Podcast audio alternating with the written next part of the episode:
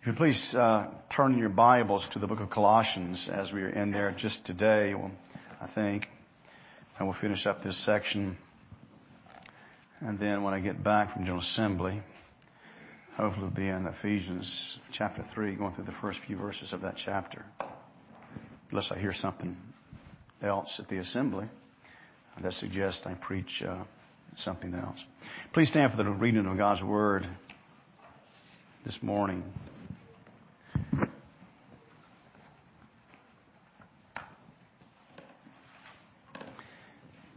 Colossians 3, starting in verse 1. Let's hear the word of the Lord.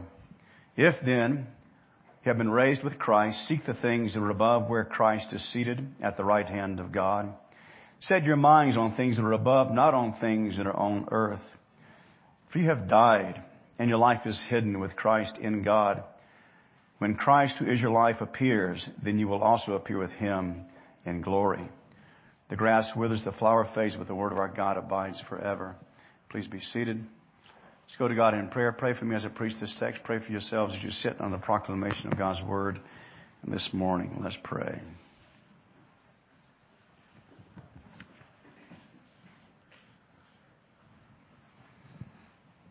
Heavenly Father, this is a means of grace, the primary means of grace that you have given to your church. And you call men and equip men to preach the gospel. And I pray, O oh God, that as you've called me and equipped me, that you would be with me this morning. For I am the first to say I'm not sufficient for these things that are before me. My sufficiency is in Christ. So, O oh Lord Jesus, help me. And be with the congregation as they hear, keep our minds from wandering, keep us from being distracted. And use us, O oh God, apply this to our hearts and minds, we ask, that we may grow in grace. In Jesus' name, Amen. Sometimes in life we need uh, motivation. Like an individual who is on a diet and they kind of mess up and they get all discouraged and they kind of want to quit. And you have to encourage them. You're doing well. You've lost weight. Keep going with what you're doing. Don't give up.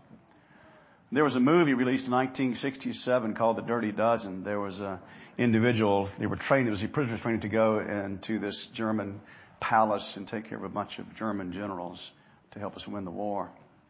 There's a scene where one of the soldiers is climbing up a rope to a tower about 20 feet high, and he gets about 10 feet from the tower, and he tells the sergeant, I cannot go up, any, I can't make it, I can't go any higher. And the sergeant's played by uh, Lee Marvin. Lee Marvin takes a machine gun and shoots the bottom of the, the, the, the ropes, what falls to the ground. He, he can't go down. So he gets very uh, motivated and makes his way up to the top of the platform very, very quickly another story, and I can tell you about motivation. My father, when he was, it was before he was married, was in Gulfport and Biloxi, and he was making his way out into uh, the, the uh, that's actually the Mississippi Sound, not the Gulf. And you can wade out a long way there and then not get over your head. I mean, a long way. It's not like the uh, Gulf Shelf in Florida where you go out not too very far and it gets very deep very quickly. So he and a friend of his, and maybe three, I don't know, they were wading out. And it took about 10 minutes to get out there, and he said something about four feet long swam past them. They made it in in about two minutes. Motivation. In this text this morning, Paul is trying to motivate these Christians at Colossae. If there is ever a moment we can talk about people that need motivation, it's Christians. Every Christian in his life needs motivation. Some days more than others, but there is never a time in any believer's life when he does not need to be encouraged and not need to be motivated. That's the concern of the apostle Paul here. Everyone who is a believer, everyone needs to be encouraged and motivated. You face things day by day that are discouraging to you. You face things day by day that may even cause you to question the reality of the gospel. Where is God really? Is he really loving? Is he really just? Is Christ really raised from the dead? As I try to put all these things together, it is too much for me. I cannot comprehend it. And so everyone needs encouragement in the Christian life. Pastors need it. Officers need it. Lay people need it. Young people need it. Old people need it. Uh, young adults need it. And children need it as well. The church in Colossae had been started by a man named Epaphras who's with the apostle Paul. And the apostle Paul tells these Christians there that he is struggling on their behalf. So something has happened. There's been some type of heresy introduced into the church. We don't know exactly what it is. The text does not tell us exactly what it is, but it has something to do with asceticism and angel worship. And the concern is this is like a cancer in the church that is spreading. And that their commitment to Jesus is going to be compromised. And if your commitment to Jesus is compromised, then you threat your eternal salvation. That's the concern of Epaphras. That's the concern of the apostle Paul. And so he reminds these believers in chapter 3 and in verse 4 the ultimate end of their Christian experience, which is their resurrection and their glorification. He would have them keep this in mind to motivate them to keep on keeping on. And so we saw last week they are to seek the things that are above. They're to place their heart there, their affections there, their desires there. That's where their treasure is to be. For where your treasure is what? There will your heart be also.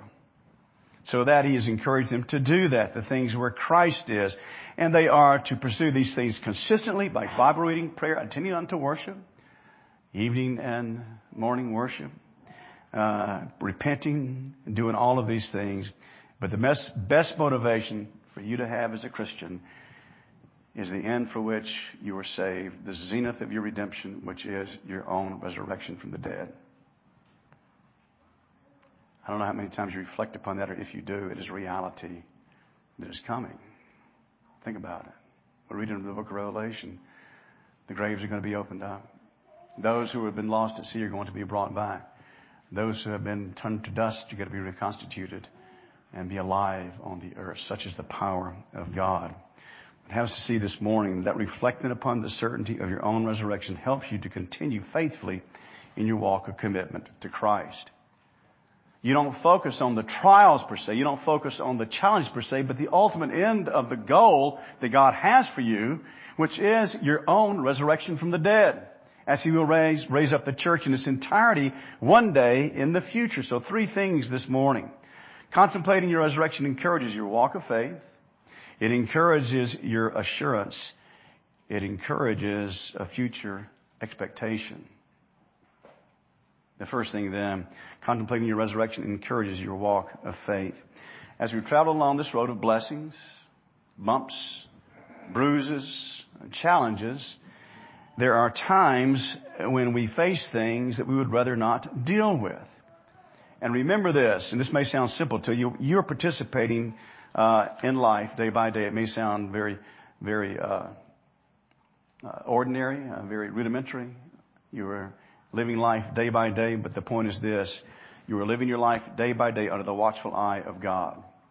In Packer's book, Knowing God, we, chapter, we studied chapter 9 this morning, in that chapter, Packer said what Abraham needed to learn was he lived his life day by day under the watchful eye of God. Look at Abraham's life. What was he like? He was rather a scoundrel. When he was called, he was a moon worshiper. He had uh, two occasions where he lied about his wife and saying that she's not my wife, she's my sister, here, take her.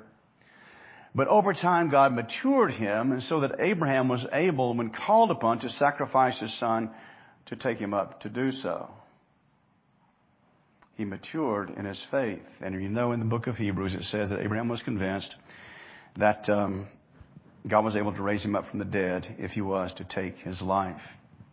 Well, here we are reminded that as we live our life, we are on a Christian walk. We are on a journey, day by day, moment by moment. We're on a pilgrimage. And so in Romans 4, 11 and 12, he says this, he, this is talking about Abraham. He received the sign of circumcision as a seal of the righteousness that he had by faith when he was still uncircumcised. The purpose was to make him the father of all who believe without being circumcised so that righteousness would be connected to them as well.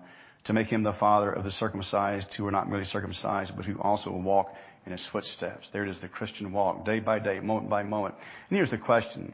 Uh, does God watch every move you make, every step you take? And the answer is yes, He does.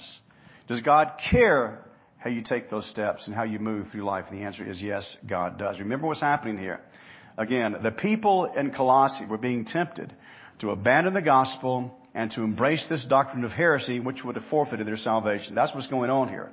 So the apostle Paul in these verses is seeking to encourage them to faithfulness in their day by day living, to keep Christ before them and to walk faithfully in their commitment to who Jesus is and the demands of the gospel. And so in Romans uh, 6 4, we were buried uh, therefore with him by baptism into death, in order that just as Christ was raised from the dead by glory, uh, the glory of the Father, we too might walk in newness of life. Everyone who is alive, everyone who has ever lived upon this earth, from Adam, the child that was born most recently today, is a sojourner upon this earth, sojourner upon this planet. And every step of the way, there is God watching and there is God observing, approving or disapproving of the lifestyle that you are living. So these Colossians, he would have them to continue to live faithfully before the Lord, not to embrace some nonsense that's antithetical to Christianity. Well, how do we make this journey successful? He says it here. It is a necessity, it is a necessity that as we live our Christian life, we do so in faith. We do so believing the gospel of the Lord Jesus Christ. Christians successfully participate in this life by employing their faith every single step of the way. Believe God. Trust God. Don't doubt God. Believe Him completely without reservation whatsoever. That means we walk in belief of the reality of a spiritual world, reality of an existing God, reality of a Savior. All of these things need to be upon us, need to be in our minds and thoughts moment by moment. Because you forget that, you see. You're like Peter, who was walking on the water, and he was looking at Jesus, and he was doing fine, and then Peter took his eyes off of Christ, and what happened? He began to notice the squalls. He, he began, the squalls, the squalls, the, the waves. He began to notice the wind. He began to notice the wetness. And you know what happened to him. Um, he sank. Well, that's going to happen to us if we take our eyes off of the Lord Jesus Christ and begin to forget about the gospel moment by moment we live under the watchful eye of our God. So we recognize that these things that we believe in, we do not see them. As Paul says, our life's hidden in Christ. We can't see God. We can't see Christ. Can't see heaven. We can't see the angels. These spiritual things, we cannot see, but we believe in them. Though we cannot see anything of heaven, though we cannot uh, smell anything of heaven, though we cannot taste anything of heaven, we believe in it. By grace, we believe in it. We acknowledge the realities of heaven are a mystery. They can't be proven immediately empirically. They can't be proven. Thomas Watson said this, this shows us why people so poorly look at Christians because of no apparent benefit of their faith. If you look at the history of the church, people have suffered just because they're Christians. They've given their life for Christ, and non-believers see that and say, what a foolish, foolish thing to do. Well, again, Watson said, because we cannot see these things, because believers don't seem to live on any kind of special blessing. The watching world says, what a foolish, foolish way to live, a foolish, foolish thing to think and to believe. These things cannot be proven. But, simply because you cannot exhibit reality or empirically the existence of God, Christ, angels, or heaven, nonetheless, there's evidence of the existence of these things. Robert L. Dabney said this. There is a science of natural theology, and of it at least some certain and connected propositions, although limited and insufficient for salvation, evidences the existence of God. And this is well argued from Scripture. And it is. Psalm 19, the heavens declare the glory of God. The firmament shows his handiwork. Romans chapter 9, of chapter 1, 19 and 20. What can you know about God is, what we can know about God is plain to them because God has shown it to them for his invisible attributes, namely, his eternal power, divine nature has been clearly perceived ever since the creation of the world through the things that have been made. There was a creation. Therefore, there was a creator. You know, even pagans, even non-believers recognize you can you can uh, put an age on the world. And I've told you this before, you know, Carl Sagan wanted to, Sproul wanted to debate him about the, uh, the Big Bang. That there was this matter, you know, the, you know how it goes, you know the, the, the theory of it. It was inert, exploded, and what we see is now the product of that explosion. Sproul said, let's go beyond the marble-sized mass. Carl Sagan said, we don't need to. Sproul said, yes, we do. Everything that exists exists by the creative power of God, not by chance, not by some quirk of luck, but rather by the creative power of God.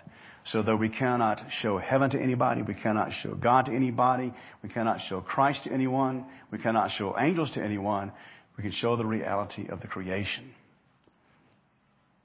And God made that according to the scriptures and the scriptures are not written in a vacuum. Well,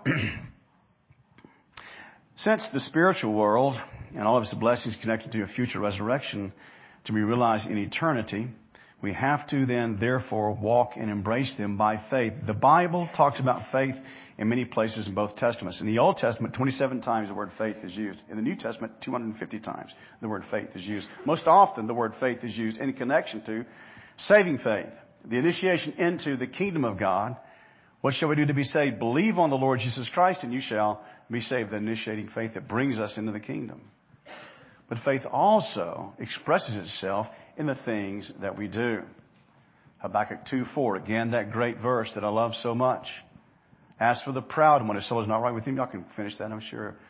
But the just, justified by faith shall live by faith as we are called to do. Listen to this. This is in Romans, I mean Matthew uh, 8 verses 5 through 10. When they entered Capernaum, a, a centurion came forward and to him, appealing to him, Lord, my servant is lying paralyzed at home, suffering terribly. He said to him, I will come and heal him. But the centurion replied, Lord, I am not worthy to have you come under my roof, but only say the word and my servant will be healed, for I too am a man of authority with soldiers under me. I say to one, go, and he goes, to another, come, and he comes, and to my servant, do this, and he does it. When Jesus heard this, he marveled and said to them who followed him, truly, I tell you, no one in Israel have, nowhere in Israel have I found such faith. Is the faith to believe God's promises, a faith to believe God's word no matter what your circumstances tell you, no matter what your heart feels, no matter what conclusions you may make from the things you hear from the people of the world, it is indeed that we trust God implicitly and believe His word always, always. Because God is not a liar. Men are liars. Men are untrue. Men are wrong. God is not a liar, nor is He ever wrong about anything. He's completely right in all that He does, and all that He says, and all of His works, completely right and righteous and just. And we are to believe Him always. The place in the Bible where faith is really almost defined, although Sinclair Ferguson said that it's not really a definition, Hebrews 11 verse 1. Anybody know that verse? For faith is the assurance of things hoped for. What do we hope for? We hope for forgiveness of sins.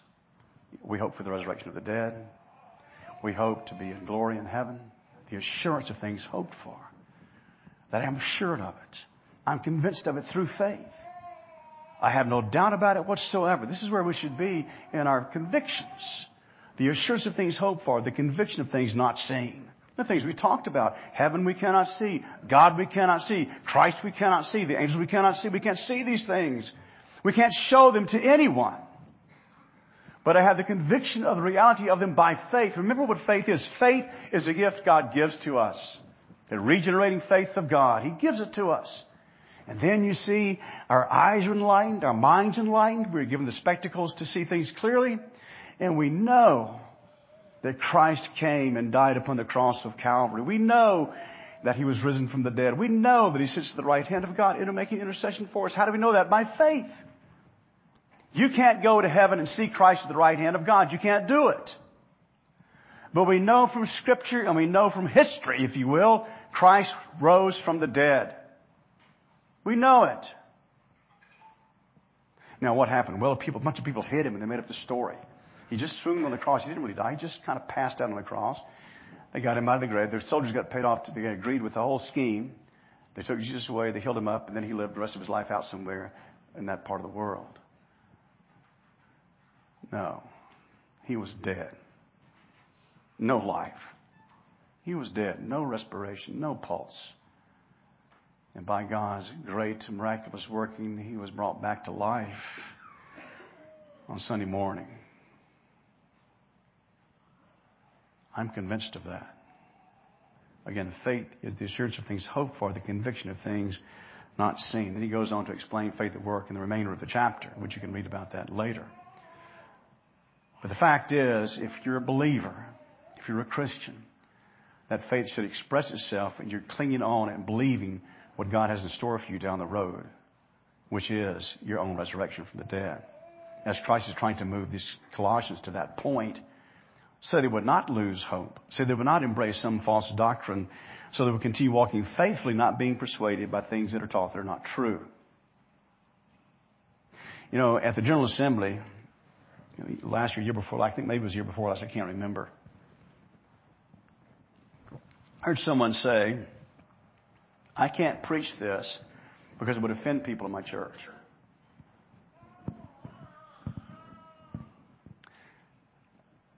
I don't know that we're supposed to not preach the Bible because it offends somebody.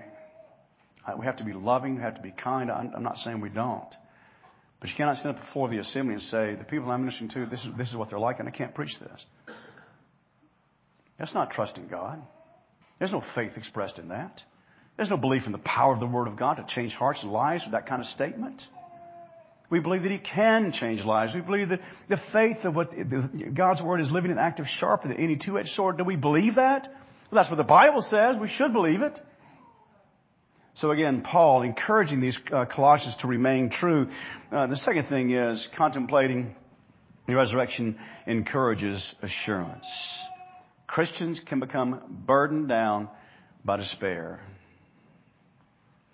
I heard when I prayed before, I mean, I listened to uh, one of Alistair Begg's sermons some time ago. In his prayer, he was praying before he preached, he said, help us in our doubts. Help us in our doubts. Help us to overcome. Do you remember the guy that said to Jesus, if you can, uh, will you heal my son? Christ said, if you can. All things are possible for those who believe. The man says this, help me in my unbelief. You ever have doubts? You ever have questions about God's Word and God's uh, faithfulness to keep His promises? You pray the same thing. Help me in my unbelief. Grant me the grace of God, repentance. So here, it's not easy living in a fallen world. Uh, the strongest of Christians can find themselves questioning and doubting. They can find themselves hearing the call of the world where their first love is pushed aside for something in the world that the world has to offer that is actually foolish because it's fleeting and destined to be ruined over time. We may ask ourselves, am I really going to see heaven? Am I really going to be raised from the dead? It just sounds so glorious and so wonderful. It is so far beyond me. Well, you're not going to do it. God's going to do it. He can do all things. You don't have to worry about it. You have to think about the how of it. Have to trust in the reality of it. And that should motivate you and encourage you to live your life faithfully. And as we think about these things and we ask these questions, we have to remember this. Christ came into the world to fit us for heaven. Christ came into the world to fit you, to fit me for heaven. We're not fit. Otherwise, we're simply not fit. Because we are, by nature, rather reprehensible to God. We are by nature objects of wrath to God. So Christ came he took our condemnation upon himself. He took death upon himself for us. He rose from the dead. And now, in his place, we have, as we trust him, his righteousness given to us. We have salvation. He came to fit us for heaven. Triune God, so that now the Spirit of God is working in us. Uh, so there is a, this uh, heaven is the home of Christ. It's the home of the departed spirits, right? Those made perfect. Listen to this. It's your home too. If you're a Christian, it's your home too. Do you believe that? Believe it without a doubt. You have a place in glory. You have a place in heaven. It is there for you at this moment. Just waiting to receive it. Such is the working of God. So it is an assurance to us as we think about the fact that our life is hidden within the Lord Jesus Christ. That means it is secure. That means nothing can happen to it. That means it is in heaven where Christ is, and that life is secure in the Lord Jesus Christ. It's hidden. No one can touch it. No one can take it from you. No one can take it away from you. It is secure in the Lord Jesus Christ. The last thing that we have to think about here in the text uh, is what happens ultimately that we share in the glorification of the Lord Jesus Christ. Listen to what is written in verse 4. When Christ, who is your life, appears, then you will also appear with him in glory. That's, that's overwhelming. It's overwhelming to think about that. Don't read text, let them just go over your head. Let them pass by you. Read them and think about them. What is this saying to me when he appears? What's that mean? Well, he comes back again. The second coming of Christ, it was promised to us. And each moment that ticks off the clock brings us closer to that day. When he appears, you also will appear with him in glory. Glorification. Glorification is going to take place and we are going to be glorified in the Lord Jesus Christ. Just think you'll never have to worry about sin again. Never. You'll never be tempted to sin again. You'll never deal with the effects of sin again. Nobody's going to have cancer. Nobody's going to have diseases. We shall appear with him in glory, we read here in the text. But one thing to keep in mind is meditating upon our own resurrection is a defense against a defense against despair. Unless you find yourself not believing it. That's where the problem is, you see. We don't believe God's Word. We don't really believe in the resurrection to come. We don't really believe in the completion of redemption. That's where the problem comes in. And what Paul again is doing here, what the Bible is doing to us here, as well as trying to encourage us all the more that we are going to experience this one day. When He appears, we shall appear with Him in glory. Christ return in triumph is promised throughout the scriptures. Christ promised it. Paul promised it. In Thessalonians, it is written about his return. In the book of James, James, the Lord's brother, he says this The judge stands at the door. Just the imminence of the return of the Lord Jesus Christ. That he's coming back, not as a babe, but as the great judge. And it helps us and promotes in us sanctification. It promotes in us steadfastness. It promotes in us courage to live our lives and to do so with great boldness. It helps us deal more with the trials that we have in this life. It also helps us to love this world less. So the question is, are you a Christian? Because this promise is not made to the world in general, it's made to believers. Are you a believer? Not are you religious? A whole lot of religious people are in hell. Are you a Christian? Are you trusting Jesus for your salvation and Jesus alone for your salvation? And if you are, you're seeking those things that are above where Christ is, which is what we all should be doing, this promise is for you. You look forward to your own resurrection from the dead. If you look at your heart and you're not a believer, then you're welcome to come and embrace the Lord Jesus Christ as He has offered to you in the gospel. If you want to talk to me about it, one of the elders about it this morning, the Lord has placed it upon your heart. We'd be happy to do so even after the service this morning.